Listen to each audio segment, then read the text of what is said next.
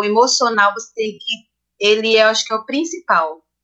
Antes de você, acho que até ter um preparo físico, primeiro você tem que ter um, um emocional é, tranquilo e seguro do que você quer.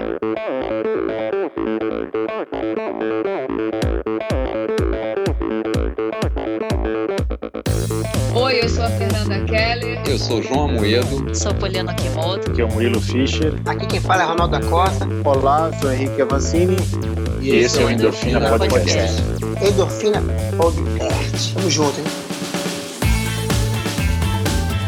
Sou Michel Bogli e aqui no Endorfina Podcast você conhece as histórias e opiniões de triatletas, corredores, nadadores e ciclistas, profissionais e amadores. Descubra quem são e o que pensam os seres humanos que vivem o esporte e são movidos à endorfina.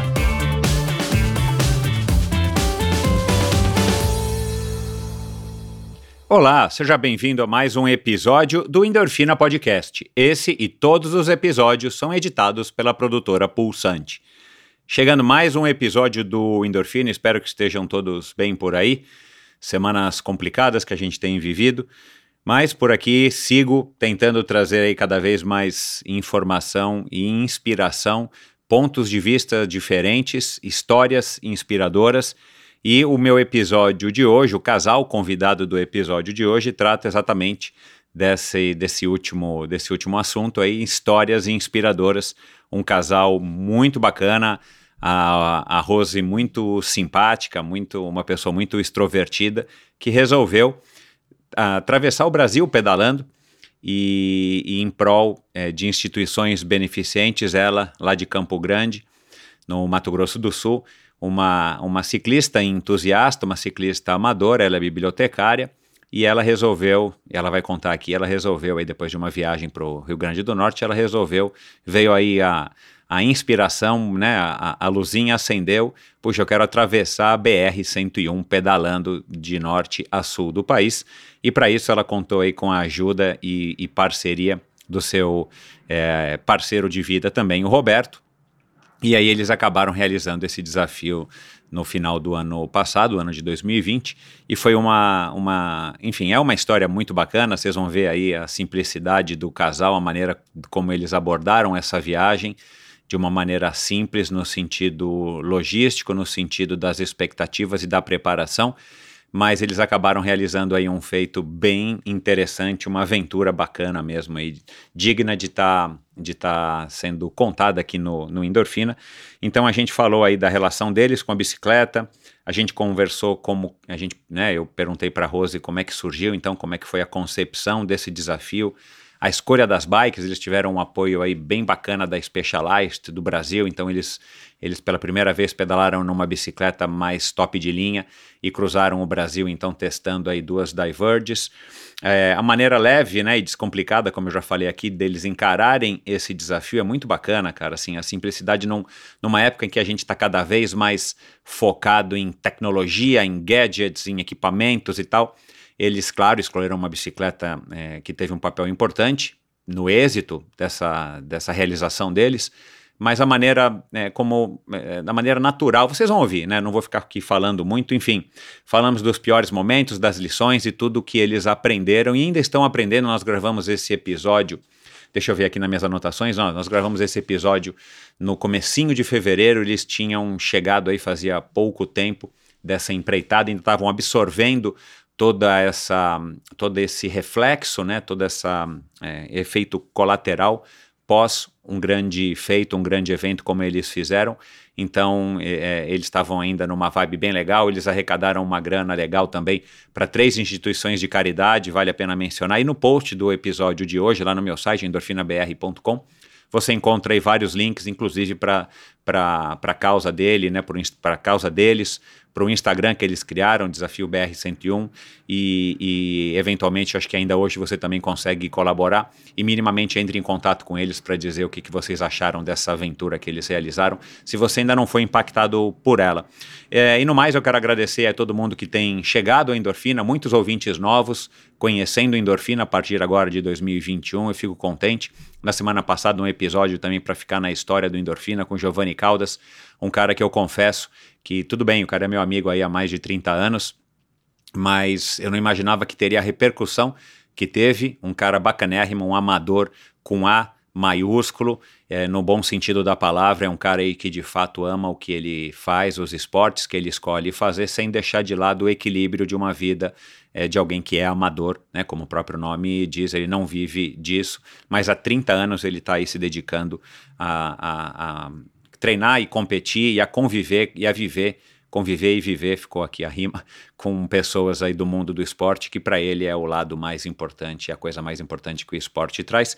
É, muito obrigado a todos vocês, então, que chegaram agora, obrigado a vocês que, tão, que resolveram apoiar o Endorfina é, financeiramente, para mim isso é muito importante, eu tenho dito isso aqui, eu estou num projeto aí de estar, tá, é, enfim, de estar tá indo também para o canal do, para, criando um canal no YouTube, e o seu apoio é fundamental, para que eu atinja esse objetivo. Obrigado a vocês que têm assinado as newsletters eh, semanais. Toda sexta-feira eu envio uma newsletter chamada Sua Dose Extra de Inspiração. Vai lá no meu site, preencha lá o seu nome, seu e-mail. A partir já da próxima sexta-feira você recebe esse newsletter é, com uma dose extra de inspiração para o seu final de semana, um e-mail curto e bem interessante aí, pelo menos na minha opinião, com assuntos que eu acho que são relevantes de compartilhar com vocês.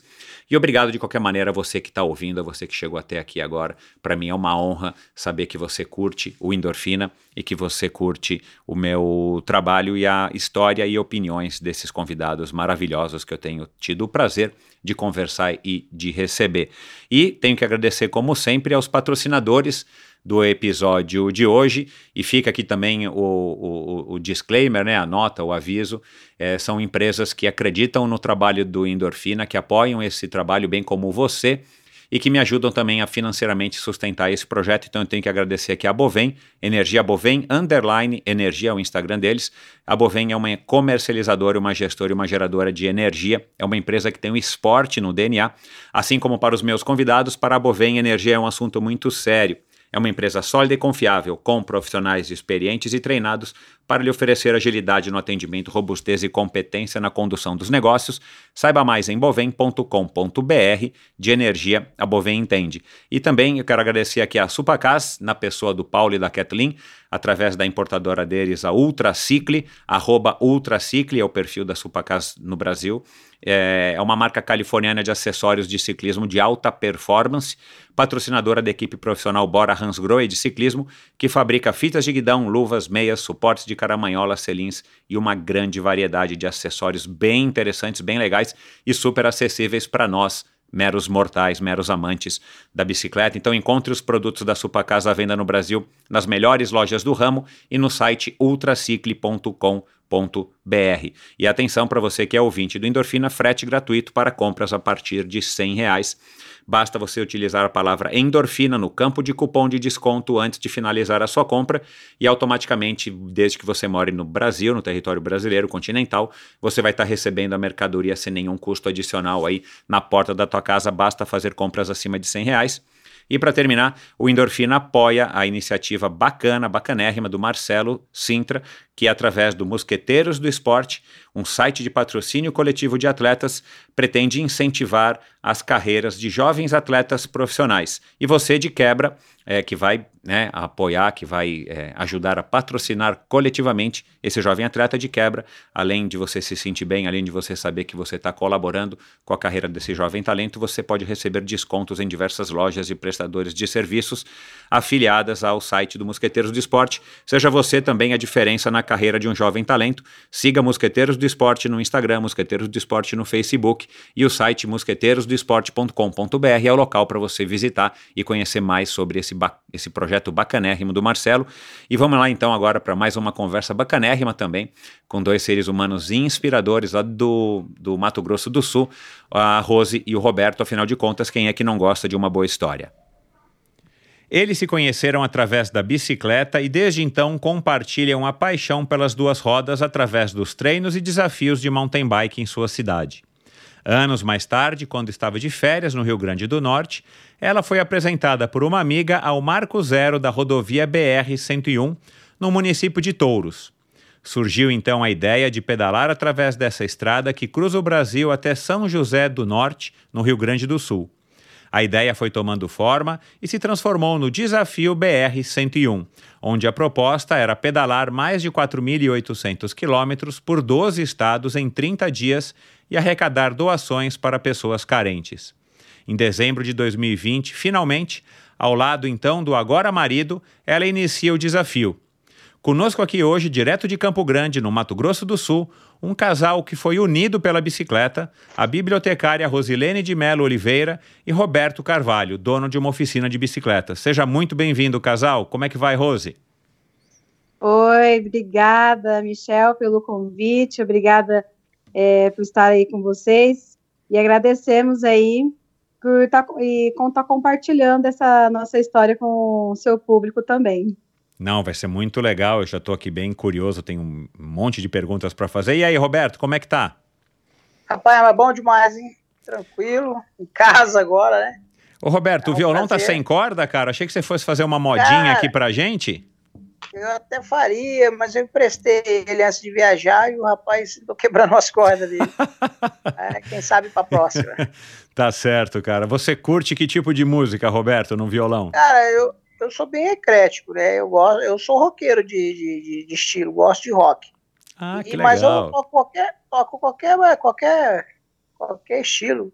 Entendi. A reunião de amigos, né? Aham. Legal, cara, que bom. Bom, vamos lá. É, Para começar, né? Eu, como sempre, eu faço uma pesquisa aqui antes de preparar a pauta e tal, para também ter, ter mais subsídio para nossa para minhas conversas com os convidados.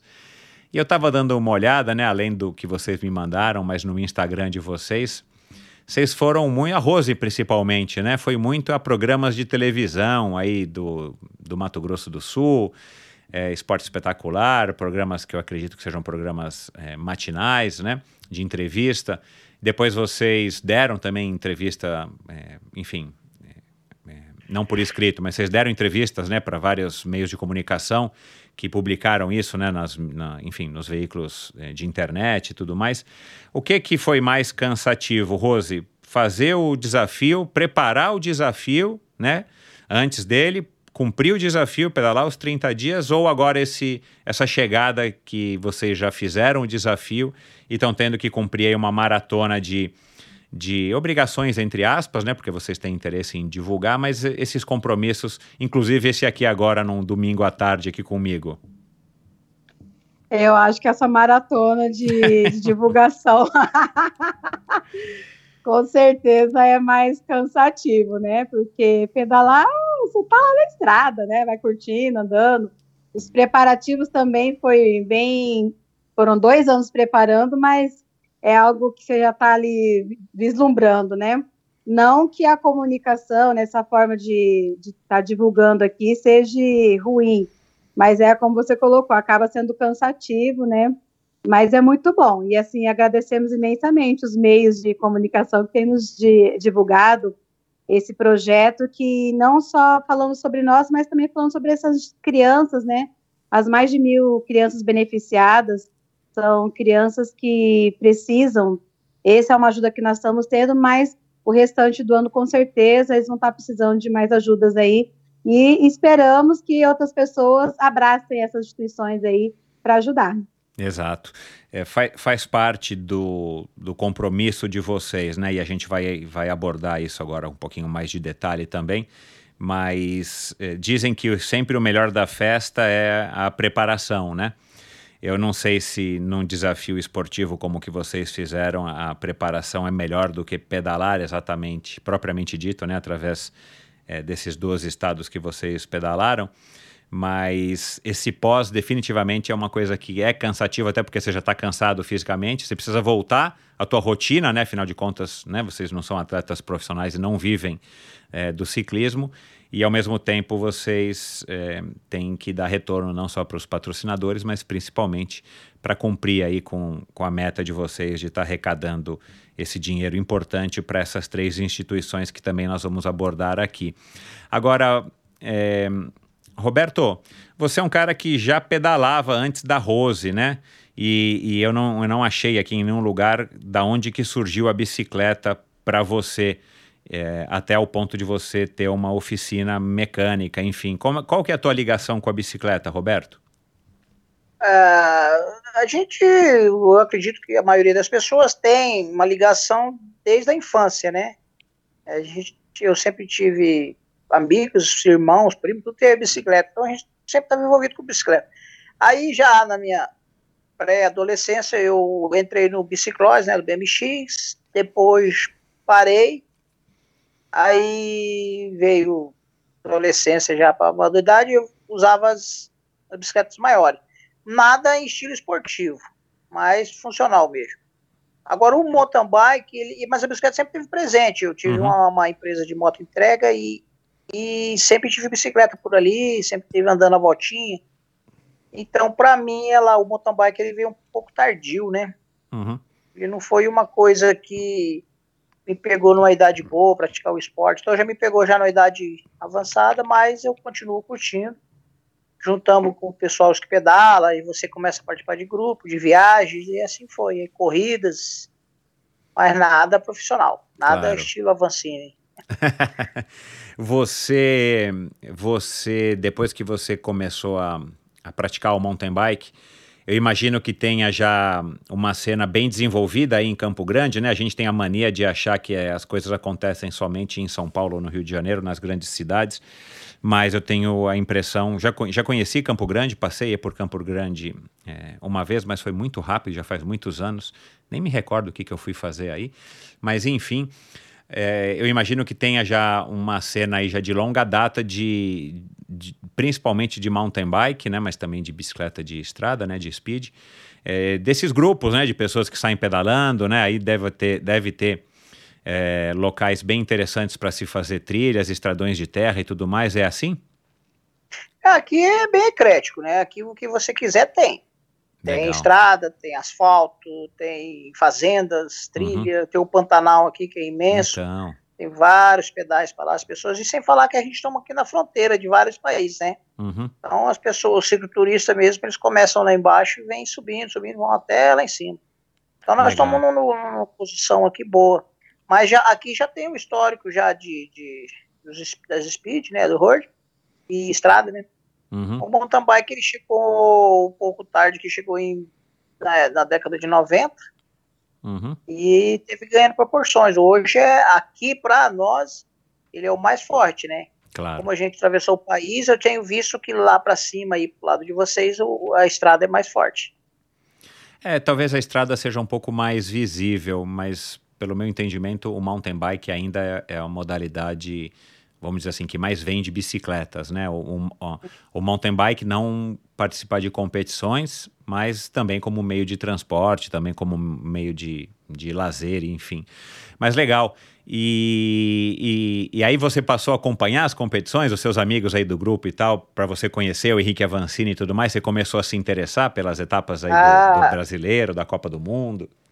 E é, você começa a praticar, você já começa a usar os, os, os ídolos, né? Para se espelhar, para treinamento, equipamento. Aí isso aí me começou a me atrair bastante, né? Uhum, Principalmente equipamento. Como eu vinha da moto, eu já tenho uma noção técnica de mecânica, né? claro. A gente sempre dá a manutenção dos funcionários e você acaba aprendendo, né? Uhum, Aí, quando eu comecei a praticar o esporte, você vê que é uma coisa mágica, né? Não é nada daquilo que as pessoas têm ideia, né? A bicicleta é aquele negócio de o fundo de quintal você arruma. Nada Uhum. a ver, você começa a se envolver com equipamento de primeira linha, a tecnologia, pô, super avançada para as bicicletas, materiais de pneu, materiais de, de, de aço, alumínio, carbono. Então você começa a se interagir. Aí eu comecei a fazer curso e aprender com a, a elite, né? Os atletas de ponta, mundiais, e torcer pela, pelos nossos atletas, né? E fica acompanhando em blogs, em vídeos no YouTube. É, hoje em dia é super corridas. fácil, né, Roberto? A gente tem a mesma idade, eu também tenho 51. É, quando a gente era jovem, quando tínhamos 20, 25 anos até, a gente não tinha a mínima condição de saber tudo isso que não fosse por revistas, né? Ou, enfim, é, é, videocassete, né? Que às vezes aqui na cidade grande a gente conseguia receber de amigos que viajavam e circulava entre os amigos e tal. Hoje em dia, rapidinho, a gente consegue em qualquer lugar do mundo, a gente consegue se informar e, e se aprofundar em diversos assuntos. É bacana, porque dá oportunidade para muito mais gente conhecer de fato. Né? Não só o esporte, mas tudo que, tudo que tem interesse. Agora, Rose, você você diz, né? Eu vi num programa de televisão aí apresentada por uma mulher, não me recordo aqui o nome, que você é, pedala aí desde garotinha, né? Tinha bicicleta na família e tudo mais. O teu avô pedalou até os 90 e poucos anos. A bicicleta para você também esteve presente como é, na vida do, do Roberto, mas somente em 2013 você resolve começar a pedalar, é, se eu não me engano, também convidado por algum amigo, alguma amiga. Conta um pouquinho aí como é que foi esse primeiro contato com o mountain bike. É, a, a bicicleta para o meu avô foi algo assim bacana que eu presenciei e vi desde criança. Até os 96 anos ele pedalava e ele tinha uma alegria que não existia nesse mundo. Ele era muito, muito alegre, feliz por estar andando de bicicleta, pedalar era trabalho, né? Onde ele passeava, ele ia. Então, eu sei o tanto que eu, a bicicleta é importante para a nossa vida. É, em 2013, o Desbravadores, eu sou desbravadora, nós fomos, tínhamos que fazer uma especialidade de ciclismo avançado e era 150 quilômetros que tínhamos que percorrer. Então, eu não, a bicicleta que eu tinha é, não, não tinha condição, um amigo emprestou uma, uma dele, uma calóizinha 100. E eu treinei dois meses antes e nós fomos para lá. Para esse, esse percurso foi feito em Rio Verde, no Pantanal aqui de, de Mato Grosso do Sul. E voltando desse percurso lá, a, uma amiga viu as fotos, né? E convidou para participar de, de, um desafio de mountain bike aqui em Campo Grande, que era pedalar 121 quilômetros num dia. Eu falei para ela, é muito, não dou conta não. Mas aí ela falou, não, você consegue ver 150, porque nós temos 150 em dois dias. Ela falou, não, você consegue. E eu vim, fiz, e, e aí foi quando eu conheci o pessoal aqui, foi muito bacana, foi algo assim muito que realmente fez a diferença, e hoje eu tenho presenciado e visto a, a diferença, e eu sei o porquê do meu tantos sorrisos que ele tinha, né, legal. pela bicicleta. Que legal. Ele, ele, ele chegou a ver você pedalando? Não, no mountain bike não. A gente, quando ele estava vivo, ainda assim, eu pegava a bicicleta era só mesmo para ir mercado, uhum. próximo assim, nada de, de esporte não. Ele faleceu infelizmente antes de, de ver essa, essa, essa, esse feito. Pois é, Rose, infelizmente ele não, não te acompanhou, uma pena, né, nesse desafio. Com certeza o teu avô teria ficado bem orgulhoso de você, ou ele está orgulhoso onde quer que ele esteja. Mas vamos lá direto agora pro desafio.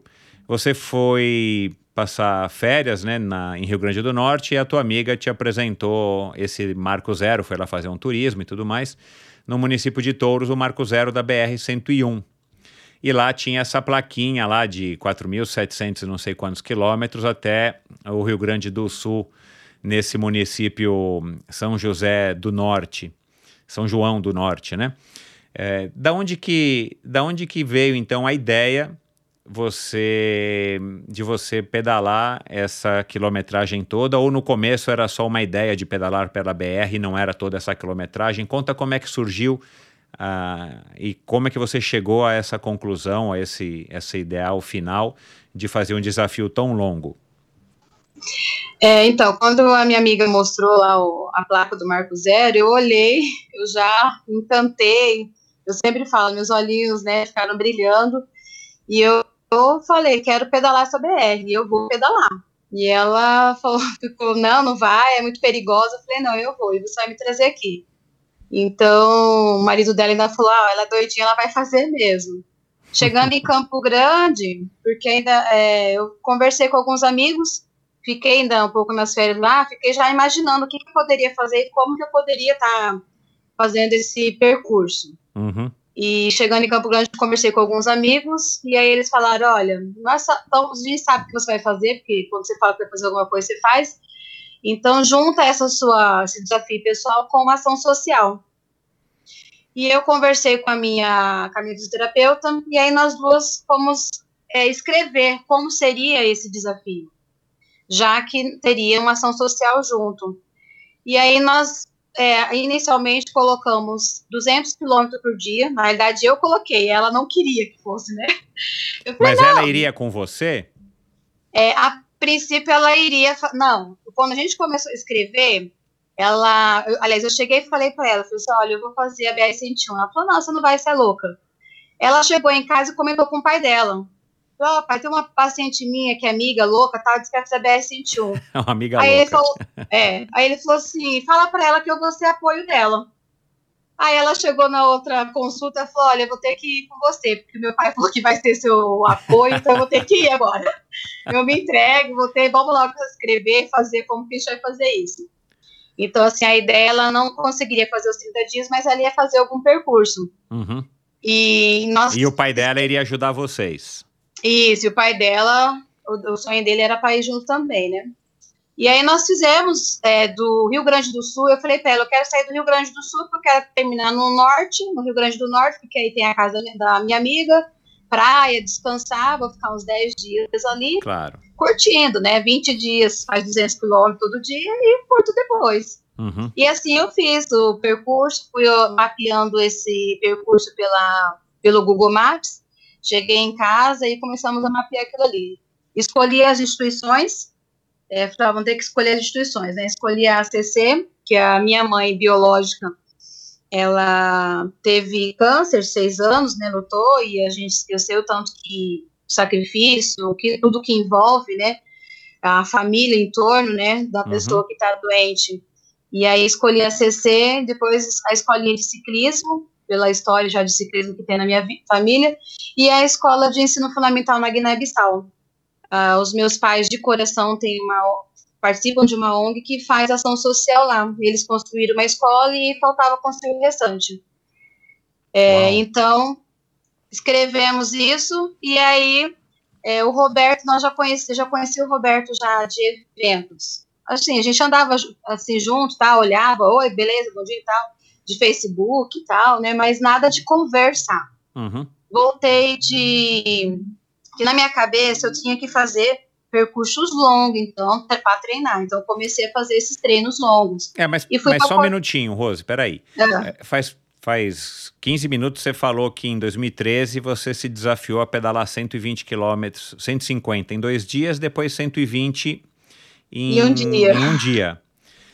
Para quem para quem está acostumado a pedalar de fato, não é um grande desafio. Então, para você, você realmente estava começando no esporte. Isso foi em 2013. Uhum. É, você me disse que você me escreveu, né? Você não falou aqui, mas foi entre 2017 e 2018 que você se propôs, que você esteve no Rio Grande do Norte, se propôs a fazer esse desafio que você está contando para a gente aqui agora. Isso. É, o que, que te fez acreditar que você é, conseguiria pedalar 200 quilômetros durante 30 dias sem parar? Você já estava pedalando longas distâncias, já tinha feito, sei lá, mil quilômetros em um dia, você já tinha feito alguma coisa que você já estava bem avançada é, no condicionamento físico para poder topar esse desafio? Ou foi alguma coisa completamente tipo, olha, eu tenho 30 dias, essa lógica que você falou é bem lógica mesmo, né? Eu vou pedalar Sim. durante 20, descanso 10 e tá tudo Sim. beleza, né? Mas, enfim, você já estava num nível mais avançado do, do, do, ponto de vista do teu condicionamento físico? Olha, condicionamento físico, assim, eu até tenho, assim, preparo. É, na verdade, que o pessoal sempre né, comenta aqui, né? Resistência eu tenho. Uhum. Agora, o que eu fazia muito aqui, tem umas cidades próximas, que é aqui da Holanda, dos é, 130 quilômetros, então eu sempre fazia é, pedais para lá. Eu gostava sempre de fazer essas longas distâncias. Uhum. 100 quilômetros, que é o que eu rodava mais, 180, 190. É, mas não tinha feito ainda, tipo, toda semana, todos os dias, é questão de tempo, né? Claro. Nunca é. tinha feito. Uhum. Mas a hora que eu vi aquilo ali, aquela placa ali, eu olhei, eu acreditei, eu falei, não, eu coloquei, é era, era um sonho, orei, coloquei nas mãos de Deus, eu falei, ah, ele vai me dar força e me capacitar para eu poder é, conseguir isso. Uhum. Na realidade, era para ter feito esse desafio foi em 2018, era, ele era para ter acontecido em 2019, ou seja, eu tinha só um ano para me preparar. Aham. E aí eu depois vou te falar porque que não deu certo. Então eu não. Eu, eu só realmente acreditei que eu conseguiria fazer. Uhum. Que eu teria determinação. É, de, é como fala assim, né? O chá de silim, eu já tinha ele. É certo. Não todo dia, como nós fizemos, né? Claro. Mas, eu já, eu já É, tinha, então eu entendi. pensei, não, eu consigo fazer. Não Uhum, vou, né? uhum. E aí, quando eu voltei de Corumbá, então eu fui para Corumbá, que é 433 quilômetros daqui de Campo Grande, fui pedalando para lá. É um, uma, a- segunda parte dele, eu fiz em. Acabou fazendo em três dias, né? Mas você vai em dois dias. A segunda parte dela não tem nada de apoio. Digo Uau. de apoio, questão de posto, Posto. de Aham. suporte, nada. Ele é só é Pantanal, só. Então foi bem, foi realmente assim bacana para mim para eu entender como que seria, porque eu olhava no Google Maps eu vi alguma parte das estradas que ela não tinha nada. Uhum. Eu falei, ah, então eu tenho que ir para Corumbá para eu entender como que vai ser.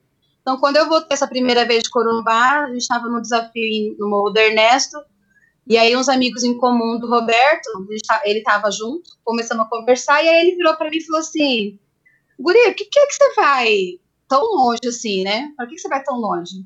Eu, tá, é que eu vou fazer, eu tenho um desafio da BR-101, eu vou pedalar. É, eu tenho que fazer 200 km por dia, então eu tenho que fazer lá, é, eu vou para Corumbá porque é mais, é o mais é, que onde eu sei que vai ser o terreno, né, que vai ser bom. Aí ele olhou para mim e falou, não, mas você pode fazer 300, que eu tenho um pedal aqui que eu faço 300 km aqui, não precisa você ir lá. Uhum. Eu falei, sério, então me passa aí o treino e tal. E aí foi que a gente começou a, a conversar dessa, desse encontro aí, desse desafio lá do Moldo Ernesto. Entendi. E aí. E aí a gente começou a conversar, a falar, e começou entre no WhatsApp, né? Ele me passou os percursos, e aí minha, meus pais de coração têm uma chácara aqui perto, que é 58 quilômetros. Eu sempre estava indo para lá e chamei ele para ir. E aí assim a gente começou a fazer os treinos. Ele falou assim: olha, você não precisa ficar fazendo é, realmente é, os 200 km por dia. Você tem que fazer alguns treinos mais específicos. Ele viu como eu pedalava, Claro. viu algumas coisas que eu precisava de modificar no meu pedal, e aí começou realmente a me treinar em algumas técnicas que ele conhecia, né? Uhum. E aí ele começou a falar, olha, a gente, na, depois do, do tempo de conversa, ele, eu chamei ele, falei, ah, você não quer ir? Ah, não, não tenho esse tempo. Ah, vai de apoio, né? Aí ele falou, como assim de apoio, né? Assim, chamar um ciclista para de apoio? É, duro, é duro, Roberto. É Chama pra briga, né? Ele, não, eu vou pedalar com você, mas vou modificar esse seu cronograma, porque 200 km por dia não dá, é impossível. Uhum. E aí nós modificamos, aí modificamos, fomos de novo pro Google Maps. Ele, não, ó, vamos sair do, do Marco Zero, porque se, é, vai começar lá, no Marco Zero, vamos finalizar no final dela, né? No Uhum. Rio Grande do Sul, é São José do Norte. É São José, eu confundi, não é São. João. É. São, é, São José. E aí mapeamos novamente, ele falou, olha, em vez de ser 200, vamos fazer 150 quilômetros, né, de 100 a 150 quilômetros por dia. Alguns, é, cinco dias seriam 200. E Uhum. aí mapeamos e aí já fomos fazendo esses treinos também é, mais direcionados, que não eram essas longas distâncias que eu já estava fazendo. Uhum. Agora, uma curiosidade, eu, eu já vim uma vez, já fui, né, uma, vim uma vez pedalando de Fortaleza para São Paulo, e a gente passou bastante pela BR-101, mas não era um esquema, era um esquema completamente diferente, enfim. A gente tinha apoio, tinha suporte, eram várias pessoas, era um protótipo para uma prova de longa distância que a gente achava que daria para fazer, de Fortaleza a São Paulo pedalando. Ah, a BR é, ela tem um, condições de asfalto muito ruins e, consequentemente, de segurança, né? Pela falta de acostamento, pela quantidade de buracos, pela falta de sinalização, iluminação e tudo mais. Você chegou a pesquisar esse tipo de esse tipo de informação também para tomar sua decisão ou você simplesmente falou não, se, se é uma estrada dá para pedalar e eu vou pedalar? Então, quando eu estava olhando pelo Google Maps, eu já vi que algumas partes, né, que mostrava, né, os trajetos, assim, que algumas partes tinham acostamento, outras não. Mas quando o Roberto entrou, ele já foi mais esperto, né, e começou a conversar, entrou no Strava e começou a conversar com os ciclistas Ah, que pedalavam né, é, nessa, nessa região, que tinham na região. ah, E foi já pegando informações com eles de como que era, né, o, o trajeto. uhum. Porque, assim, a informação que tem no Google Maps que nós vimos, até o nosso planejamento todo que nós vimos, fizemos, aliás, nós tivemos que dobrar ele tchuc, tchuc, tchuc, e jogar. Porque, porque tudo lá- furado, né? No, lá na, na prática, foi tudo furado. Entendi. Agora, por que que atrasou tanto o projeto? Você falou que ia me contar, não me contou. Por que que você iria fazer em 2019? Porque teve casório e tudo mais, ou o quê? não, não foi, não. Na realidade, o- era para ter feito é, em 2018, no final do, do ano 2018, na, aliás, em julho, ah, eu tive uma lesão no punho, é, síndrome do turno do carpo. Ah, tá. E ela estava bem avançada e a médica falou que precisava de fazer cirurgia. E na cirurgia eu tive que ficar quatro meses sem atividade física nenhuma. Ai, coitada. E aí, ou seja, eu voltei depois, acho que em setembro ou novembro. Setembro que eu, que eu voltei, que eu poderia voltar. E Uhum. olha, sabe, eu não sei se você lembra, a primeira vez que você pedalou. É, que é uma dor, uma dor, uma dor, a dor, a dor, na, aquele calinho, né, que você não tem mais, aquela que acaba. Guri, eu fui fazer 9 quilômetros. Eu consegui fazer 9 quilômetros quando eu voltei desses quatro meses. E aí eu fiz e chorei pra caramba, porque eu falei, eu não vou conseguir fazer esse desafio em janeiro. Uhum. Mas é justamente porque na realidade eu falo, a gente faz os planos, né? Eu quando eu fiz meus planos, coloquei na mão de Deus, entreguei na mão dele. Só que ele tinha outros planos. Eu não Exato, sabia, é. mas ele tinha outros. Uhum. E se eu não tivesse realmente, eu tivesse feito, não teria tido a grandiosidade que foi agora. O Roberto não teria ido comigo. Olha lá. É, a gente não teria nessa essa história agora, né? Nossa história, né? Desse projeto junto. Não teríamos tantas pessoas envolvidas é, no, no projeto e até a mesma questão dos patrocinadores, a Specialize que nos abraçou de uma forma assim surpreendente, que foi algo assim para mim grandioso mesmo. Uhum. E se eu tivesse ido, a gente não teria tido essa mesma repercussão que nós estamos tendo agora. É claro. Então foi assim algo que eu chorei pra caramba, foi muito ruim mesmo pra mim, mas a gente a gente tem que esperar mesmo, tem que ter o tempo de Deus mesmo pra acontecer as coisas. Exato. Tudo acontece na hora que tem que acontecer, né? Com raríssimas Isso aí. exceções. Ô, Roberto, em algum momento você, em algum momento você achou que esse desafio da Rose era um desafio é, é, inviável? Você, você simplesmente topou a bronca com ela, mas você achava que não daria certo ou você achou que daria, bastava reduzir um pouco a quantidade, a quilometragem diária e, claro, né, aumentar a, aumentar a quantidade de dias. É, quando ela quando ela falou para mim desse projeto, tal, eu, eu ouvi ela falar, falar, mas eu nunca me inteirei do assunto. Aí um dia eu perguntei para ela, tô conversando mais mais calmamente, como é que funciona isso? É, é alguém que está fazendo? Como é que é isso? Ela me contou essa história de, de, de, de, ir lá e ver os KM e fazer, né? Mas até então eu não me interessei não, porque é uma insanidade, né? Então, mas você achou que daria para fazer ou você só se inscreveu porque você estava interessado nela? Só, só, só topou fazer com ela porque estava interessado na nela? Na verdade, eu não estava interessado nela. Ela que. A Rose que deu o golpe, né? Ela arrumou um treinador, ela arrumou um mecânico, ela arrumou um parceiro de, de loucura e. e Um, segura, um segurança? É, a segurança, ela armou isso aí, isso aí foi armado. Aí, é, então, aí ela, ela veio falando desse desafio tal, tal, e foi quando ela me chamou, vai, vamos pedalar. Eu falei, não, se eu for, eu vou pedalando de, de- de carro de apoio. É, não, isso é verdade. aí o bom tal, ciclista tal. É eu- assim. Aí eu peguei e falei, não, mas desse jeito que você tá fazendo aí, aí eu comecei a me aprofundar. Quero saber como é que é, como que foi. A 200 quilômetros, não, não dá, não dá.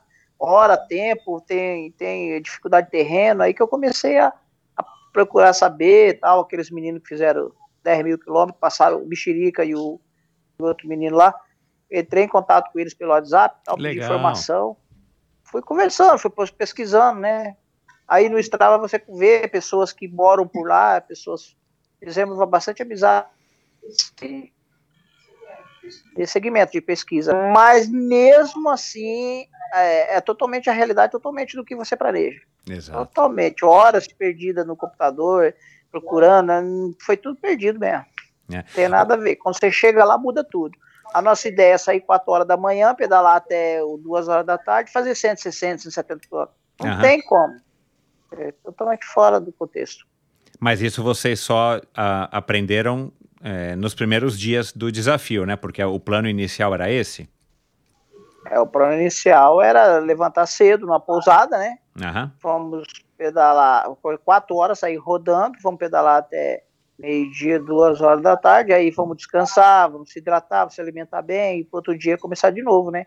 Interagir com as pessoas da cidade, fazer.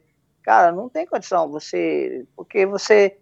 É em questão de economia, você entra na pousada, já, você paga a pousada, paga o café da manhã junto, incluso, né? Claro, É, o café da manhã geralmente eles nunca serve antes das seis. exato. Então, aí você vai ter que perder tempo num posto de gasolina para poder comer e tal. Então, já que você vai perder lá, perde aqui, já tá Exato. na largada mesmo. Claro, é. Então, come começou a mudar aí. Uhum.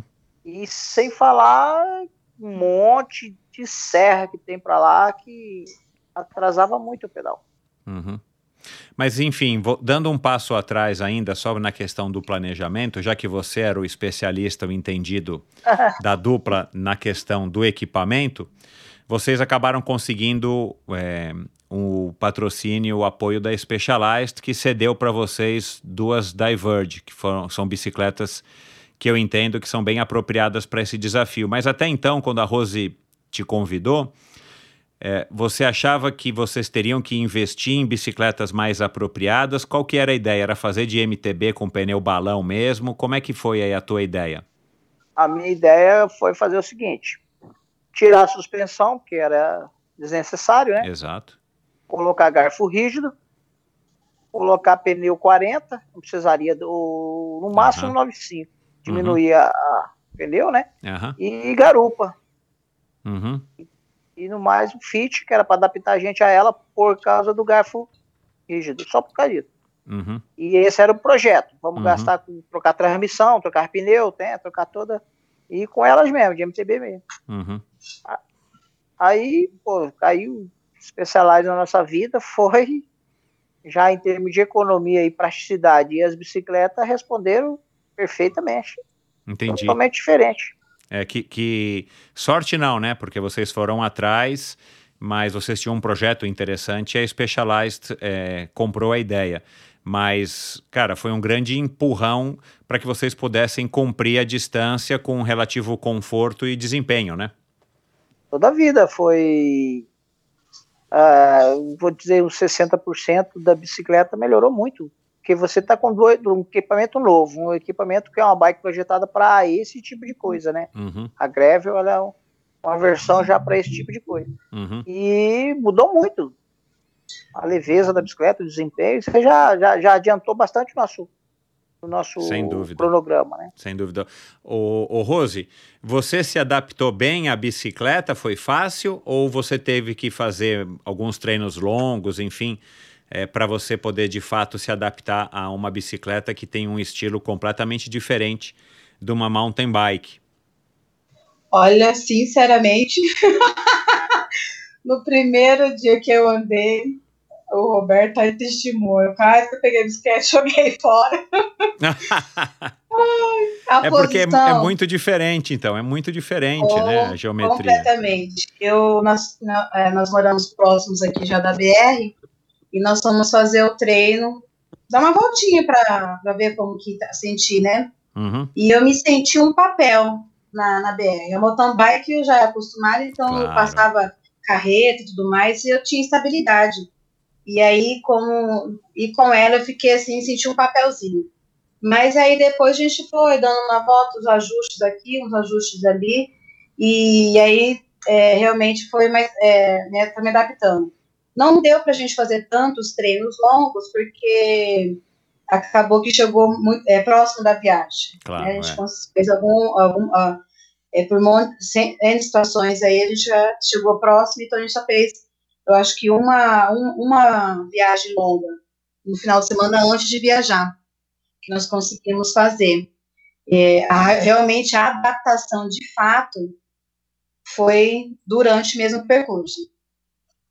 Mas é, foi, eu, eu, eu acredito assim que ela, como o Roberto falou, né, 60%, assim, eu, eu como não sou tão entendida assim, né, tão técnica, mas para mim eu acho que foi bem, bem mais realmente que isso, porque o, a questão da leveza da bicicleta, diferente do mountain bike, né, seria mais pesada, eu acho que não, teria, não, consegui, não teríamos feito esse desafio em 40, em 30 dias, né? Se 31 dias, na verdade, acabou sendo, né? Se não fosse realmente as bicicletas. Foi algo assim que foi fundamental para nós. Ô Rose, vocês é, pesaram o, a, o, o, equipamento que vocês é, levaram antes de, de largar? Vocês tiveram essa curiosidade de pesar as, os alforjes, as mochilas? Claro que não. claro que não. A gente pegou duas, nós pegamos as nossas é, mochilas. Nós não, no, como a gente não queria andar com muito peso, eu sempre, na minha cabeça, eu falei para ele, eu não quero alforge, com aquele negócio imenso. Uhum. Conheci alguns cicloviajantes, o Léo pedalando pelo mundo, até esteve aqui, eu andei com ele no percurso, até estava num treino, eu encontrei com ele, a gente andou. Eu olhava aquilo e falei, gente, eu, andei, eu tentei andar na bicicleta dele, e eu falei, não, eu não quero isso, eu não, não consigo. Então, é, é, o básico só que eu vou levar. Até, tanto que a gente tinha falado que a gente vai levar só o básico, uniforme uhum. e, o, e o higiene. Mas não tivemos nenhuma curiosidade, nenhuma, absoluta, realmente. Eu mesmo não tive, nem passou na minha cabeça uhum. de, de, é, de, pesar. Tá? Eu só coloquei realmente com três uniformes, é, duas mudas é, vamos dizer, social, né? Uhum. Que era a, a saia, o short, a roupa íntima, o material de higiene necessário, que shampoo, essas coisas, esquece. Mulheres, vocês querem fazer um trajeto desse aí, de, esquece, uma, não vai ter tempo. Se for cronometrado, como nós fizemos, né? Uhum. Agora, se você tem tempo para ficar aí, beleza, você pode levar toda a sua embeleze. Fora isso, é, é, é o sabonetão mesmo no cabelo. Vocês, vocês levaram barraca, saco de dormir, alguma coisa para uma eventual necessidade de ter que dormir, enfim, ao, relento, na beira da estrada, ou sei lá, na porta não. de algum, de algum lugar? Não, também não. é, eu sou de colégio interno. Eu morei em colégio interno, então assim, a maior parte dos lugares onde nós iríamos passar é, tinha amigos de colégio interno. a única coisa que agravou um pouco foi a questão da pandemia. Claro, é. é né, acabou que em alguns lugares a gente não pôde ficar na casa deles, justamente por conta disso, questões de, né, de, de saúde mesmo, para resguardar nós e eles. Uhum. Mas então, assim, nenhum momento na cabeça passou em relação realmente de levar mochila, é, aliás, barraca, né? Vocês colchão, foram, basicamente, assim. vocês foram o mais leve que daria para ir, é, enfim, é, contando com esse apoio de dormir enfim, num pousado é, ou em algum colégio ou na casa de alguém. Na casa de amigos ou pousada, né? Já tínhamos nos preparado financeiramente uhum. já para isso. Ou dormir em pousada, a casa na cidade vai dar para dormir no amigo? Beleza, não vai? Então, pousada, hotel, né? Uhum. E o que a gente sempre, antes de chegar na cidade, uma, uns 30, 50, não, é 50, 60, 50 quilômetros Antes de chegar à cidade, se a gente já não tinha fechado o local, nós entrávamos em contato, procurava qual, qual pousada mais barata, mais em conta, já fechava o local para chegar já lá, já ir direto para o local para descansar. É, e, e, com o telefone isso facilita bastante, né? Com o telefone oh. celular, né? Claro. É. Não tinha pensado nisso. Vocês, Roberto, a pedalada de vocês, via de regra, desses 31 dias, ela, ela era mais é, é, numa, numa toada só, claro, né? Parando às vezes para abastecer, pegar água ou um problema mecânico, ou vocês pedalavam num, num, vamos dizer assim, num ritmo mais, mais tranquilo, assim, parando toda hora ou parando para fazer os vídeos, né? Que eu sei que, que você também, enfim, em algum momento você acabou também se irritando um pouco com esses vídeos, sempre dando risada e tudo mais. É, como é que era a, a, como é que foi a estratégia de vocês nesse sentido? É, eu optava por não parar muito. Mas, como eu te disse, todo projeto vai para a vala quando você está lá na, na realidade. É, então, mas a gente conseguia colocar 30, 40 quilômetros ali numa toada só, porque a Rose ela já tem um ritmo de pedal bom, né? Aham. Ela, não, não- não- ela não fica muito para trás, ela fica de roda ali o tempo todo. E aí a gente conseguia colocar. Ah, parava a cada 30, 40, 50 quilômetros para comer, tomar água, se hidratar, comprar água. Uma coisa que a gente fizemos errada é tomando água lá do, do, do local. Aí um rapaz no posto de gasolina falou: Não, você tem que tomar água mineral, não toma essa água, não. Uhum. O seu organismo não está habituado. Aí começamos a comprar, né? Uhum. Além de abastecer a nossa caramanhola, levava uma garrafa de água, aí aumentava um pouco de peso. Uhum. E tentava manter o, o máximo possível rodando, né? E fomos se adaptando nesse, nesse tipo de coisa, conforme. Só que cada, cada lugar que você passa é, é um terreno diferente. Exato. É um. Você, às vezes você conseguia fazer 170, 170, 180, tem dia que você conseguia pedalar 140. É a É. dificuldade do terreno, né? Uhum. Mas a gente fomos se, se, se encaixando, fomos mudando. O tempo todo a gente mudava o, o jeito, a maneira. Litoral qual foi a- paulista o- ali mesmo. Qual foi, serra. não? Quanto tempo demorou para que vocês entrassem num modo tipo, agora a gente já se acostumou com essa rotina? Porque os primeiros dias são sempre mais complicados, né? Começa a vir dor de tudo quanto é lado, as pernas ficam é, doloridas, o pescoço, mão, imagino. É, e de repente chega uma hora que vocês entram naquele estágio de tipo, já tá naquela rotina, né? De pedalar, comer, descansar, acordar, pedalar, comer, descansar, ligar para a pousada, né? Quanto tempo demorou para você, Roberto, ou para vocês é, entrarem nesse estado de, ok, a gente vai ficar assim por mais X dias, a gente tem que se acostumar com esse esquema? Eu acredito assim que lá pro quinto dia a gente já estava nesse módulo viagem, né? Uhum, O corpo por si próprio ele vai se acostumando. Tanto que quando a gente chegava na, na cidade, ah, é aqui mesmo, é aqui que nós vamos ficar. É quatro horas da tarde, cara, é impressionante como que o seu corpo ele vai desligando. Já vai te dando aquele sono, vai te dando aquele cansaço e você já quer dormir. É incrível como que o corpo ele, ele vai reagindo. uhum, E então a gente tentava não ficar perdendo muito tempo na estrada por esse efeito, né? uhum. Você ficar ali meia hora, 40 minutos, o corpo já começa a entender que você pronto, vai parar. Ele já começa a desligar, então você não podia ficar muito tempo parado. É, é. É, o cansaço acumula, vai acumulando também, né? Ainda tem essa outra Nossa. questão, né? Ô, Rose, qual foi, qual foi a situação assim mais inusitada que vocês viveram nesses 31 dias de pedal? Inusitada. Isso, alguma coisa inesperada, inusitada, engraçada, curiosa? Teve É, alguma eu- assim que vem à cabeça logo assim de bate pronto?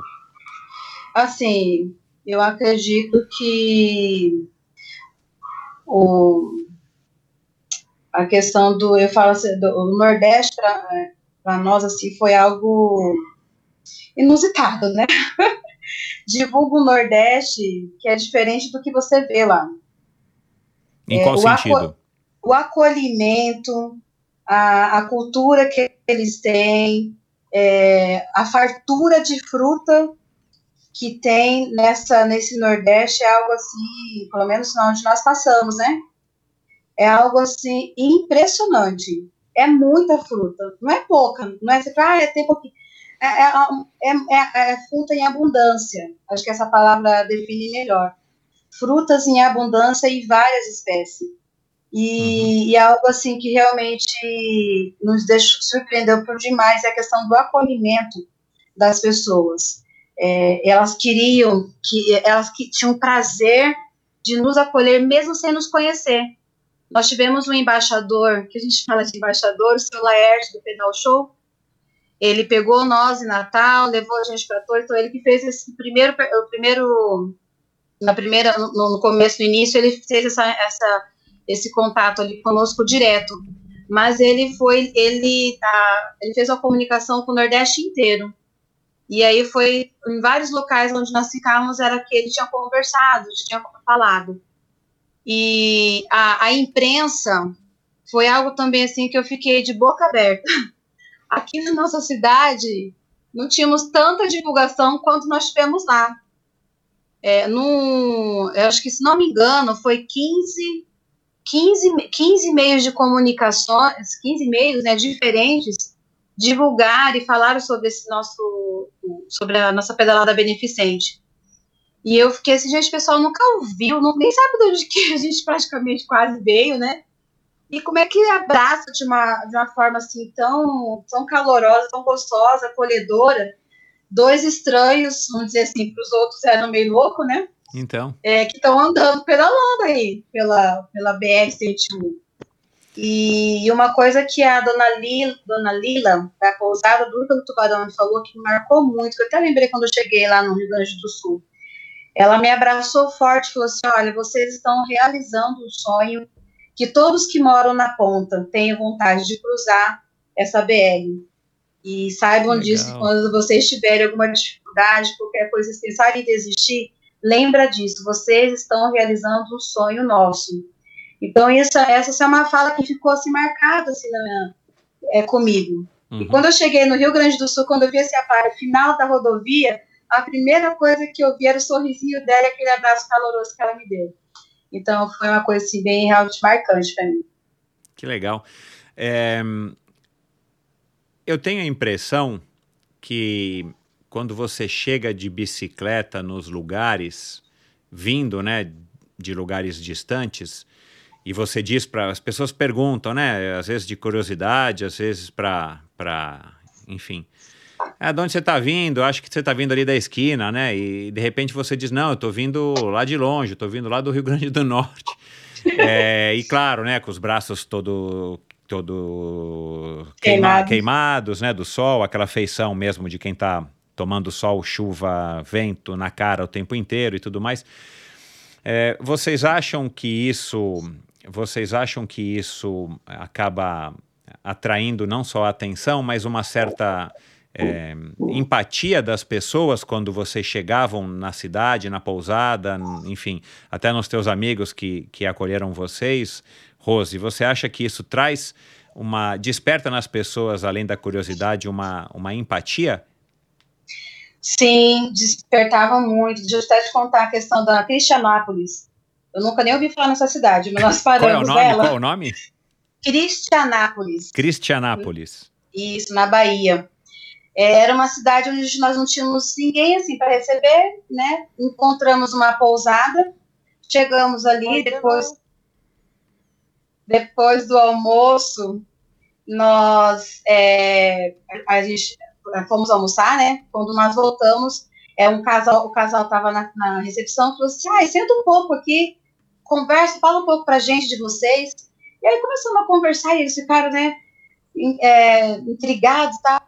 Aí nós falamos, assim, oh, a gente vai descansar um pouco, depois a gente vai para jantar. E fomos dormir. Lá pelas sete e pouco da noite, ela bateu na porta. Falou, desculpa incomodar, mas eu tô com uns amigos aí que são ciclistas que querem conhecer vocês. Ela ouviu nossa história, ligou, pegou o telefone dela, entrou em contato com os amigos que ela tinha de ciclista, do grupo, e pediu para ir lá na pousada para conhecer a gente, para conversar saber do projeto e ajudar a divulgar também. Uhum. Então eu falei, gente, olha que a, é, foi assim, algo assim bem bacana que a gente que, eu, que nós é, achamos, né? Uhum. Foi muito muito é, interessante e é justamente o que você estava falando. A pessoa vê, né? A gente vindo tão longe, a gente tem que dar uma força de alguma de alguma maneira. E isso nós vimos várias vezes, né? As pessoas realmente poxa, você está fazendo já o bem, a gente quer fazer um pouquinho também com vocês. Claro. É, eu dei uma olhadinha aqui, esse nome Cristianápolis é em Sergipe. É, ah, e a, é, e a BR, corrigindo aí. É, e a BR passa exatamente por Cristianápolis. É Sergipe. É. O, o Rose, e, e, qual foi o pior momento desses 31 dias? Assim, o momento que você faz questão de não lembrar, embora eu estou pedindo para você lembrar aqui. Ah, eu acho que os piores momentos acho que gente, é bom a gente lembrar, porque eles nos dão força, né? De mostrar que, poxa, eu passei por aquilo ali superei. Claro. Isso eu acho que é bacana, né? Às vezes. é, nem todos, né, momentos ruins a gente gosta de lembrar, mas é legal, acho, pra gente realmente ver o que você consegue superar, que Deus vai te dando força, né, pra superar. Uhum. Olha, uh, Michel, eu fiquei realmente, assim, o pior momento para mim, eu caí na, na Serra do Mar, em Maresia, Ah, mas não foi esse, machuquei muito mesmo, fiquei bem machucada. Foi quando de Santos para Curitiba nós tivemos que embarcar, porque eu, por conta do machucado, é, e eu acho que também do excesso de, de esforço, né, assim, a, a minha fisioterapeuta também falou, estava dando um overtrain e eu, eu comecei a inchar aham. a- as minhas mãos, né, por conta da, da- do turno do carpo, também já não, não conseguia mais segurar. E fomos para Curitiba e chegou lá, é, a coisa foi piorando. Eu fui piorando, piorando, e aí chegou um dia, e aí a Ju, Yuli, mais o Roberto olhou para mim e falou assim: aí, o que nós vamos vai fazer? Vai parar ou vai continuar? Olha, para mim aquilo ali foi assim, poxa, é, eu não, eu não gosto de desistir das coisas. Eu sempre, eu- às vezes as pessoas falam, ah, você é. Eu acho que eu sou determinada mesmo. Então, quando eu tenho que desistir, esperar, às vezes, né, não é agora o tempo, é, para mim isso é muito doloroso. E aí, a, a, como eles estavam me perguntando ali a pressão, eu falei assim, então tá, né, não tenho, eu não posso ir sem meu corpo, se meu corpo não deixar eu ir, né? Exatamente, é inteligente. Meu corpo tem que dizer que eu posso ir. E eu chorei pra caramba, muito mesmo, e falei, então vamos, né? Vamos parar, vamos, vamos, voltar pra casa. E aí aquilo, sabe quando você vem na tua cabeça à tona um monte de, de, de- um filmezinho assim, tá, tá, tá, sabe? Tô, caramba, eu tinha planejado tanto, por que aconteceu tantas coisas? Aí começa você também perguntar, questionar, né, pra Deus também. Eu falei, Senhor, o que que é? Eu fiz todas as coisas certinho e tal, né? Por que que não tá dando certo? Falta pouquinho. O que, que é de Curitiba a São José do Norte? Quase nada. Então, Eu só um pouquinho só. Eu falava, ah, eu precisava de terminar. E aí fomos para o UPA, para o médico e tudo mais. O médico passou um remédio. E aquela noite, praticamente, eu realmente quase não dormi. Porque angustiada, porque ia desistir, ia ter que parar. aham. E no outro dia, graças a Deus, assim, o medicamento fez efeito, né? Já deu uma melhora, o corpo já desinchou. Aí eu falei, ah, eu já posso ir, eu consigo. Tava com dor ainda, mas não, olha, o corpo já desinchou, eu consigo ir.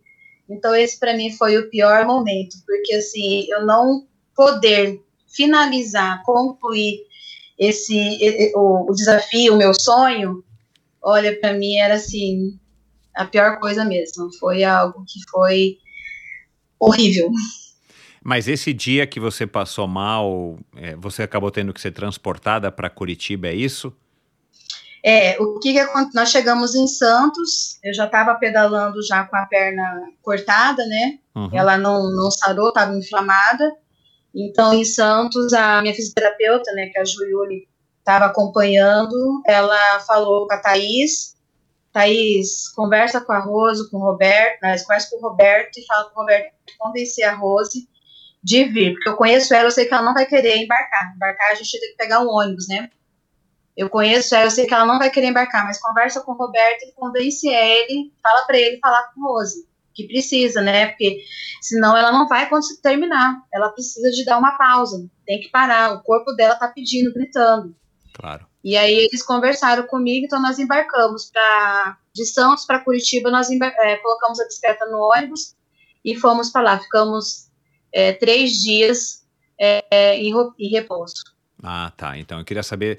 Então você chegou a ficar três dias sem pedalar, mas deu, três 30, dias. mas deu 31 pedalados ou foram 34 somando todos os dias? 35? Isso, Ah, é entendi. isso. Tá, entendi. Foi é, 23, não, é 24, 25, 26. Isso, isso Tá. mesmo, são esses dias que nós ficamos. E você depois partiu, vocês então partiram de Curitiba. Isso aí de Curitiba, nós encontramos as meninas em Balneário Camboriú. Porque Ah, nós tá. paramos, mas as meninas, que é a, a Thaís e a Adriane, que, entra, é, que também entraram depois do percurso, né?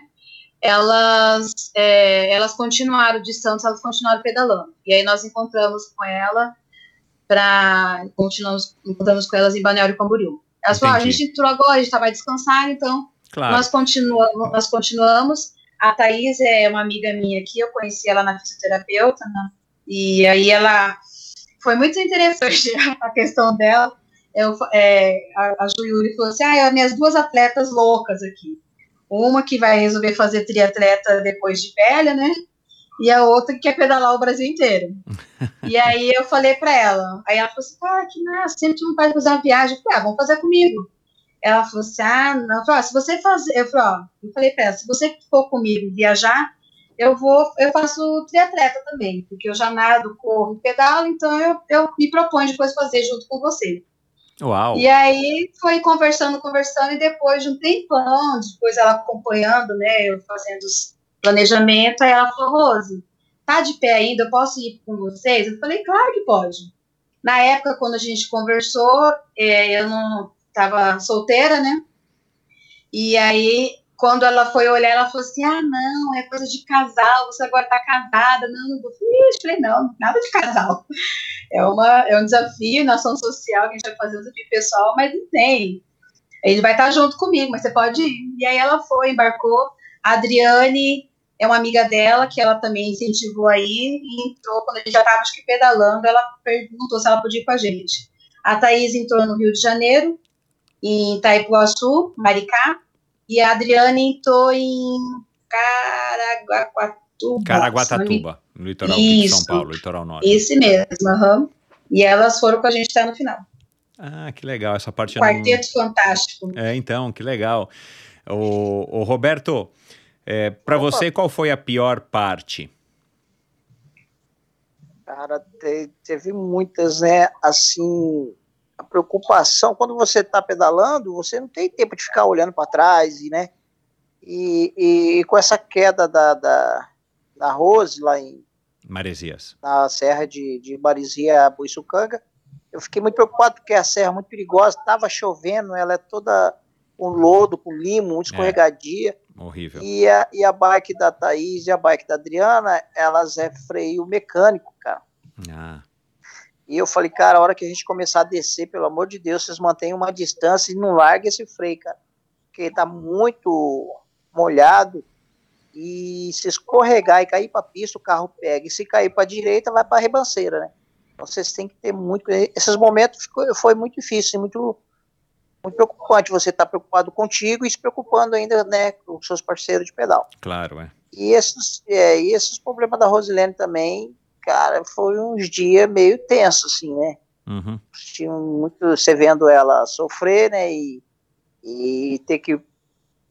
É, é eu e a Júlia perguntamos para ela, não é que a gente botou ela na parede, vai ou racha. O que, que a gente vai fazer? Vamos continuar? Vai ficar? Eu preciso da oposição, né? As meninas estão rodando, a gente precisa falar para ela. Aí foi, foi, foi, mas graças a Deus no, no, no dia seguinte ela foi melhorando fisicamente e continuamos.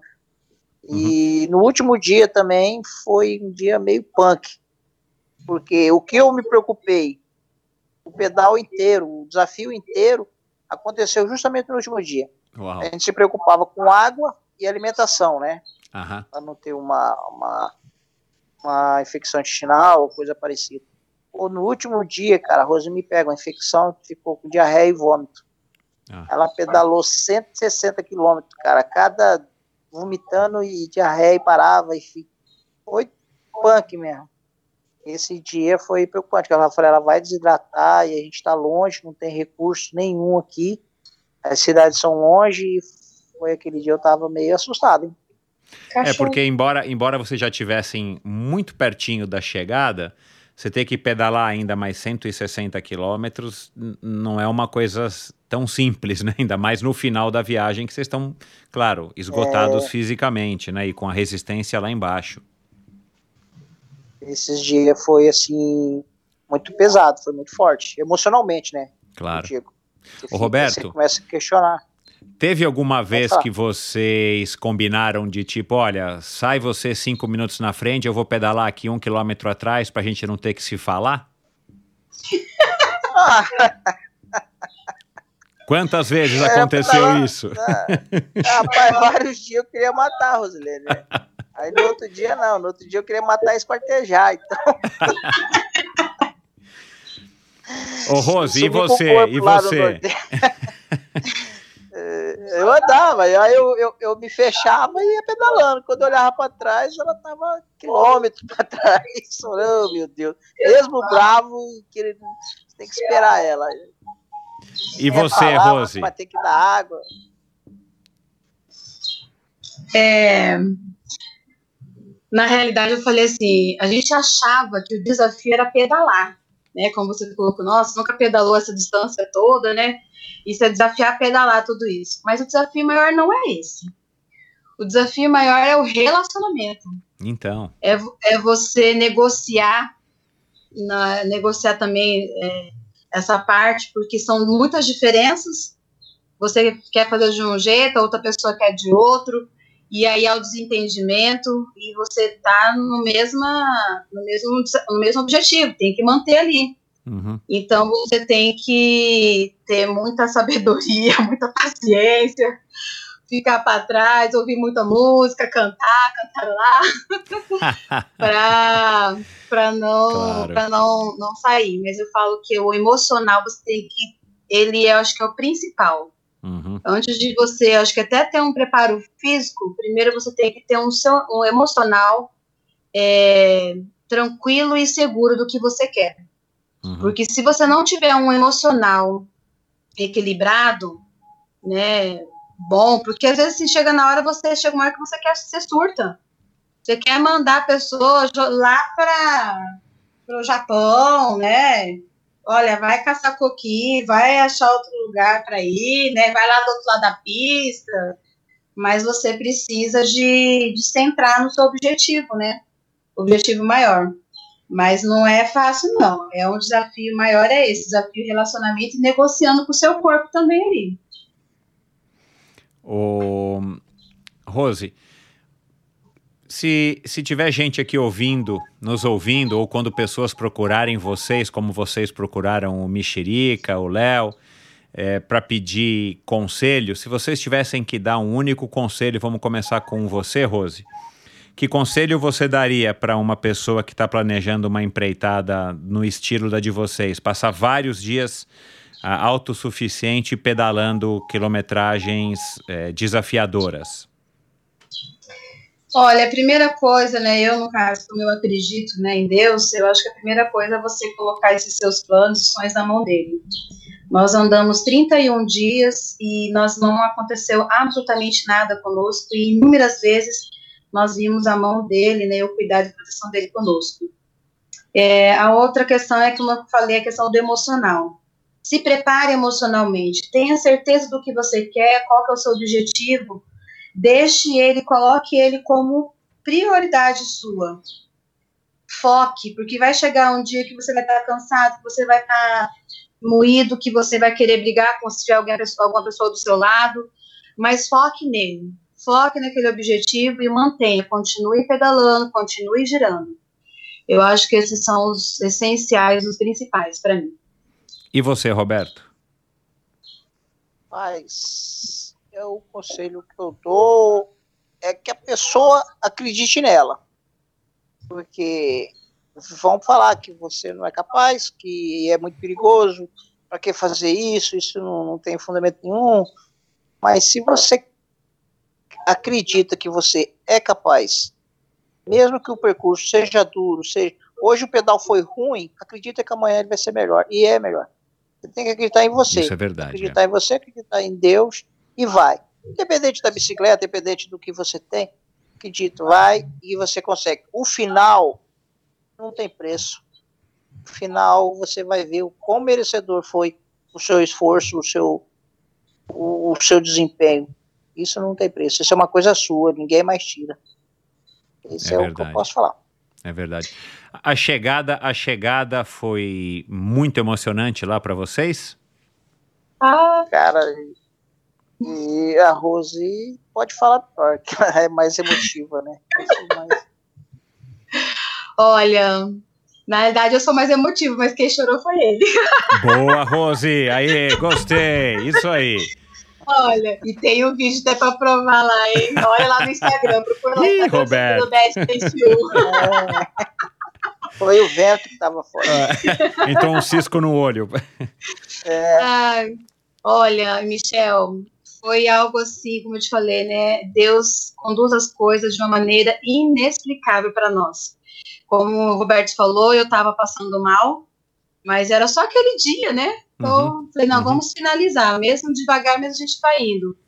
E o gigante, família gigante, é o Marcos, a Leninha e a Sada, eles tinham encontrado com a gente em Balneário, São é, Governador Sérgio Ramos. Ficou com a gente aquele dia, é, uma, uma, final de tarde e depois no outro dia eles passaram com a gente e eles foram embora. Ele é de Campo Grande, eles moram tem casa por ali. E aí, quando eu tinha falado do desafio, ele falou que queria pedalar comigo, fazer essa parte lá comigo, até o sul. Só que por questão de saúde ele não pôde. E aí ele falou: olha, deixa, manda sua localização para todo dia ir vendo, para né, eu sentir se eu estivesse com vocês. Michel, eu não sei se você tem algum amigo teu assim, que é que o amigo. Esses foram os amigos nossos, os amigos. Ele estava acompanhando, vindo de carro com a gente. Eu acho que ele estava até na cidade quando a gente parava. Ele veio acompanhando. Que e legal. nesse último dia nós saímos de Mostardas, né? quando saiu ele falou, oh, manda localização em tempo real. Mandei a localização para ele, nós tínhamos rodado 30 quilômetros quase, naquela, a, todo, a cada 5 ou 10 quilômetros eu parava, né, para adubar os pinheiros, né, é, você pode passar lá depois você vê, tá tudo bonitinho, tá tudo bonito eles, viu? E aí eu, eu, eu, pensando comigo, né? Eu tava pensando assim, Senhor, eu preciso de força, eu tenho que me dar força, eu não posso desidratar. É o último dia, é uma vitória que não é, não é minha, não é do Roberto, é sua, né? É uma vitória nossa, que é para as crianças também, essa conquista nossa. E eu preciso que o Senhor me dê força. E o Roberto estava pensando ali, né? Que a gente conversou, ele colocou, né? Que, poxa, é, que eu tava, o dia que eu tava mal, preocupado, né? Porque ia desidratar logo, que a gente ia chegar também, as meninas já teriam com os, os parentes, nós estaríamos, né, sem, sem ninguém ali, vamos dizer, né. E aí, de, mas na hora, assim, os dois pensando nesses pensamentos, passa o gigante, bebê, bora, vamos lá, força, tá acabando. É, sabe aquela, aquela injeção? aquela, de ânimo de ânimo, mas não é, eu acho que o ânimo não define muito, sabe? Aquela, aquela força, aquela adrenalina, show demais, assim, que uh, até se levantou um pouco assim, sabe? Você levanta a postura, arruma. Uhum, uhum. O Roberto também ficou nessa situação. E eles estiveram com a gente esse percurso, pegou a mochila, ele foi me dando hidratação, fazendo um soro caseiro e, e, e ajudando. E foi, foi quando nós chegamos lá e a gente pode depois pode acompanhar pelo vídeo também a, a felicidade dele também de estar com a gente ali naquela conquista. E, e o Roberto também ficou muito emocionado, chorou, levantou aquela bicicleta, e, ai, terminamos, terminamos. Foi algo assim explosivo, é, muito, muito, muito é, feliz e falar, caramba, chegamos, realmente foi bom, nossa, bom demais. Foi algo assim fantástico, divino e maravilhosamente bom. Muito. Já faz algumas semanas que vocês chegaram, né? Eu imagino que vocês estejam ainda com as emoções é, a bem, flor da pele. A flor da pele, né? Tá tudo muito vívido na cabeça de vocês. E vocês e vocês ainda têm essa questão que eu brinquei no começo, né? Vocês ainda estão trabalhando. Agora, quando a gente ainda está gravando, vocês ainda estão trabalhando para conseguir ainda algumas doações. Restam alguns dias, embora a hora que esse episódio for ao ar, as doações já vão ter oficialmente se encerrado. Mas agora vamos falar do desempenho das doações. O que vocês vocês esperavam uma quantia X? Vocês não esperavam nada? Como é que tá? É, como é que foi para vocês uh, o retorno da quantidade aí de dinheiro que vocês uh, arrecadaram durante esse projeto? Vocês estão satisfeitos? As entidades ficaram satisfeitas? Olha, eu sou a sonhadora da dupla, você já viu, né? o Roberto é o mais realista. É, eu sonhei realmente com algo muito maior que isso. Né? Nós estamos em torno de 12 mil que nós estamos hoje, né? É, então eu imaginei que por ter rodar o Brasil inteiro, nós conseguiríamos, conseguiríamos no mínimo uns 30, 50 mil para cada instituição. São três instituições, né? Uhum. Eu imaginei que seria isso. Mas eu acredito que também a questão da pandemia, nós não conseguimos fazer é, uma divulgação maior e realmente estar tá ali na, no local, é, chamar toda aquela impre, a imprensa, né? Uhum. Como eu te falei, no começo o Nordeste ele teve, mas o restante não teve, não, não tínhamos como fazer essa, esse contato. É, mas eu, eu, imagine, eu, eu pensei que seria muito mais que isso. Mas acredito que, eu, como eu te falei, eu sempre coloco na mão de Deus, eu falei que a gente que pudesse ter as doações que as instituições hoje elas estão precisando, né? Então, o que nós conseguiríamos, vamos conseguir até o final, até agora dia 8, provavelmente vai ser o que elas precisam atender a necessidade deles agora no momento. Que bom. Que bom. É, o, o momento não está um momento muito propício, né? Por conta da, da pandemia, infelizmente. Então, é, é de se esperar de fato que o, o, o, valor poderia ter sido um pouco maior, pelo menos um pouco maior, se a gente não tivesse numa situação é, tão ruim do ponto de vista financeiro também, né? Como, como nação, como, como população. Mas, de qualquer maneira, foi um, uma aventura louvável. Você, Roberto, repetiria tudo de novo? Rapaz, com certeza, cara. Até um tempo atrás falei, não, isso aí eu me devi, quero mais não. Uma loucura. Mas é, é, até hoje eu sonho ainda que eu tô lá então, ainda, que eu tô. Eu imagino. Saindo daquela cidade, indo para a próxima. Então é uma coisa que eu faria, lógico. Hoje, hoje a gente está mais amadurecido, né? Foi dois peba que resolveram ir, hoje a gente está mais assim, adquirir bastante experiência de estrada. Sem dúvida, é muito intenso, né, Roberto? Chegar, é, de como chegar numa cidade, desenrolar ali já a logística para ir a uma pousada, não se afastar da, da, da, da BR. Uhum. Então a gente aprendeu bastante. Eu imagino. Eu faria novamente. Ô, Rose, é. É, você consegue dizer é, como que essa viagem é, mudou a, a sua vida ou te mudou ou você descobriu alguma coisa em você que você achava ou não sabia que existia? Olha, uma coisa que o desafio, eu já falo até é, desde o processo todo de construção dele, né, até aqui, que é uma coisa que o Roberto me mostrou isso. É, eu, não, eu nunca me via muito assim, eu, ah, eu, eu pedalo tipo, para curtir, que nem como você viu, né? Eu peguei ah, vou pedalar BR, mas sem noção nenhuma. Nunca tive muito interesse de realmente ter a, a parte técnica, aprender. E ele, quando entrou na minha vida, ele falou: não, você é capaz, você tem um, um potencial maior do que você está vendo. Tanto que eu, ele me ajudou né, na questão de ganhar, um, uma, em primeiro lugar, numa prova que a gente teve, que eu achava que não, eu vou lá só para curtir a prova. Uhum. Ele falou: não, você tem capacidade. Então, isso para mim foi algo assim muito, muito bacana e assim, é, algo maravilhoso que eu falo, poxa, realmente eu consigo.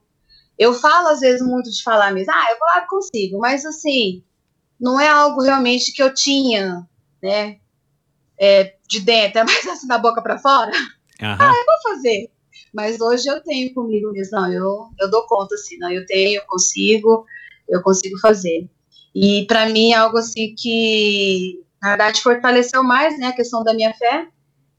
É algo que para mim é, é uma, uma único, né, a, o poder que Deus é, nos, nos de cuidar e de proteger, a forma como Ele moveu as pessoas e é que a gente não tem tanto tempo assim para poder te descrever, mas de situações inúmeras que nós passamos que não era para a gente é, programamos ficar em tal cidade, mas aí não dava certo, tinha que ficar em outra.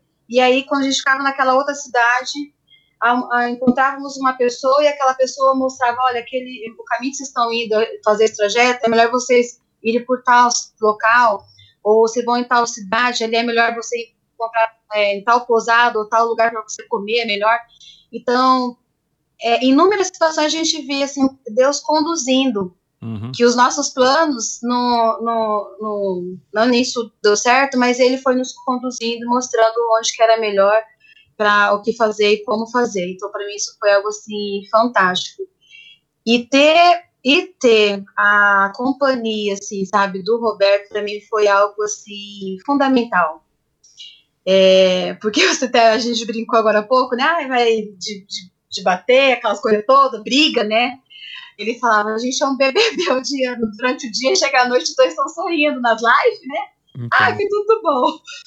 Mas é, isso era muito bacana, porque independente da dificuldade que nós tivemos durante o dia, dos, enten dos entendimentos, das vezes, né, dos, é, dos nãos que um, um outro teve que fazer, né, mas a, a gente sempre no final do dia nós estávamos juntos, unidos no mesmo propósito, e não só no propósito, mas unidos nós dois.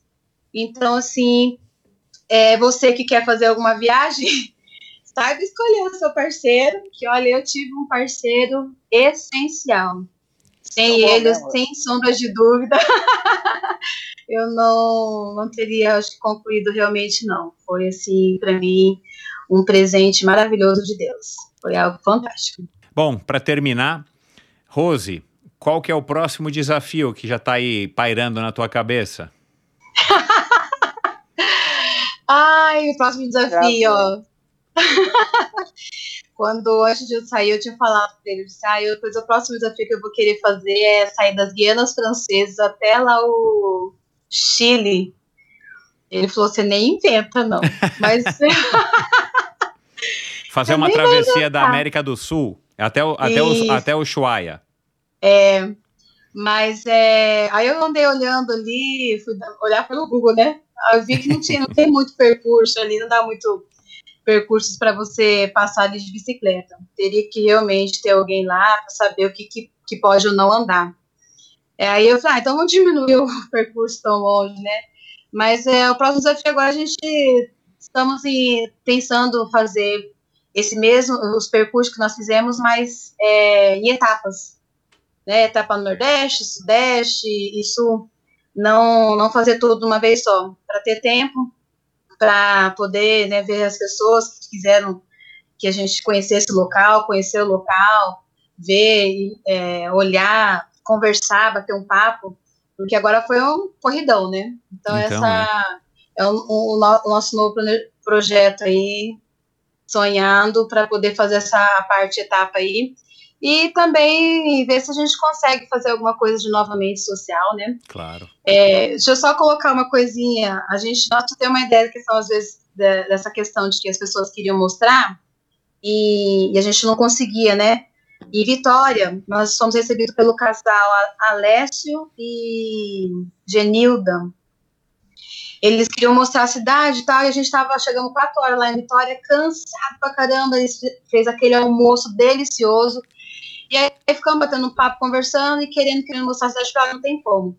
Aí ela falou, ah, então tá, o que, que vocês jantam? Falando que jantar, a gente vai fazer a janta. Então depois a gente, eu falei, ó, ah, a gente vai descansar um pouco, e aí depois você já acorda a gente.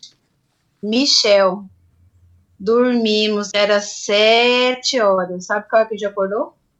Quatro horas do outro dia. Quatro não horas. ouvimos eles chamarem a gente, não ouvimos eles baterem, não jantamos. Uau. Eles fizeram uma mega janta para nós, preparou a mesa, todo carinho, e nós pacotamos.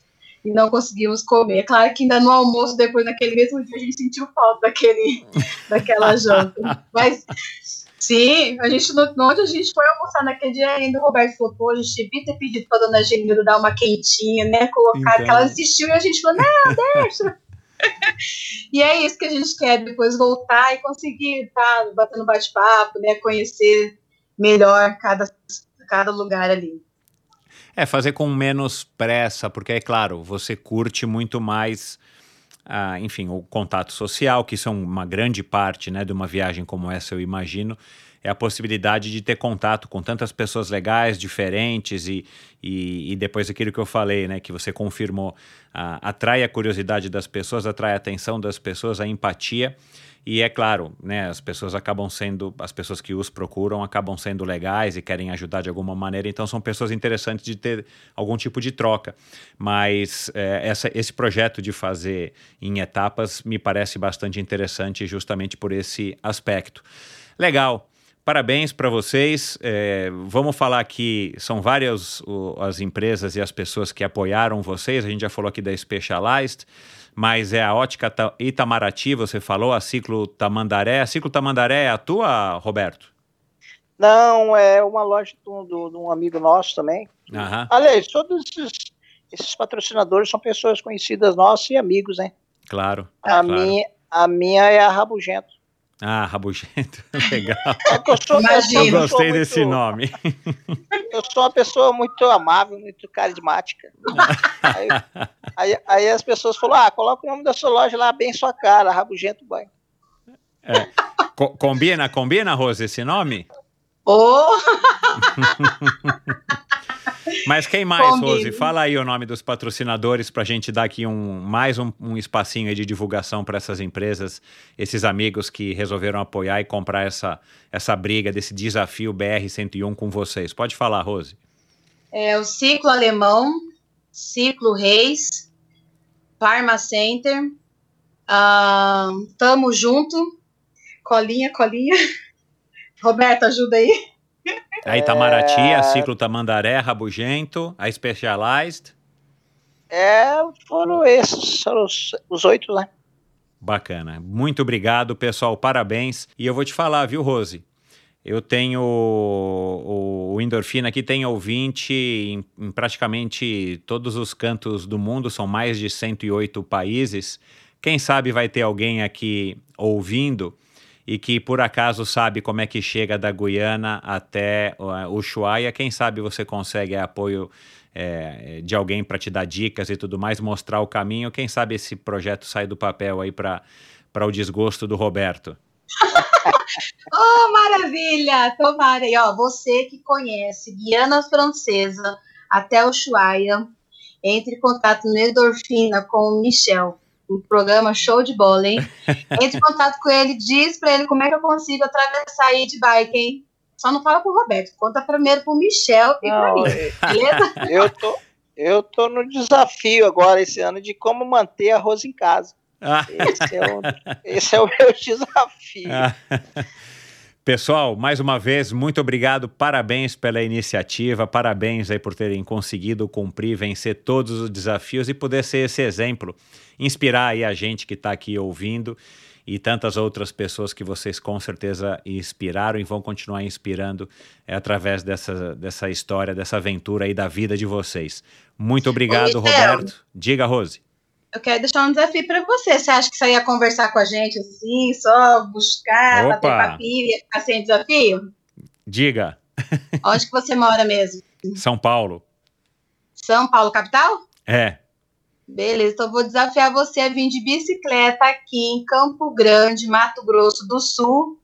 E depois daqui nós vamos sair te levar para o Pantanal de bike. Opa! Você sabe que eu já tive aí, né? Já tive em Cuiabá, já tive em Campo Grande. E eu nunca tive no Pantanal, infelizmente. É um con- convite que eu vou te falar, viu? Não é difícil de eu aceitar. A gente vai estar mantendo contato aí depois desse bate-papo. Quem sabe é assim que passar a pandemia eu não me animo de estar conhecendo aí o Pantanal de bicicleta. Beleza, então Maravilha. vamos aguardar, hein? Legal. Ó, mais uma vez agradecer ao Endorfina, né, ao Michel aí, por abrir as portas para nós, por é, nos proporcionar essa, essa uma hora que já passou uma hora, nem parece. Pois de é. papo gostoso, muito bom mesmo. E eu já vi alguns programas, alguns podcasts, né, já ouvi, e gostei muito. E parabéns pelo seu belíssimo trabalho. E que Deus te abençoe, você e sua família, viu? Muito, muito obrigada mesmo. Muito obrigado a vocês, obrigado pelas palavras e boa sorte para vocês nesse ano aí que, que se apresenta para a gente também com muitos desafios. Pessoal, um abraço e continuem pedalando. Falou. Michel. Sucesso. Um abraço.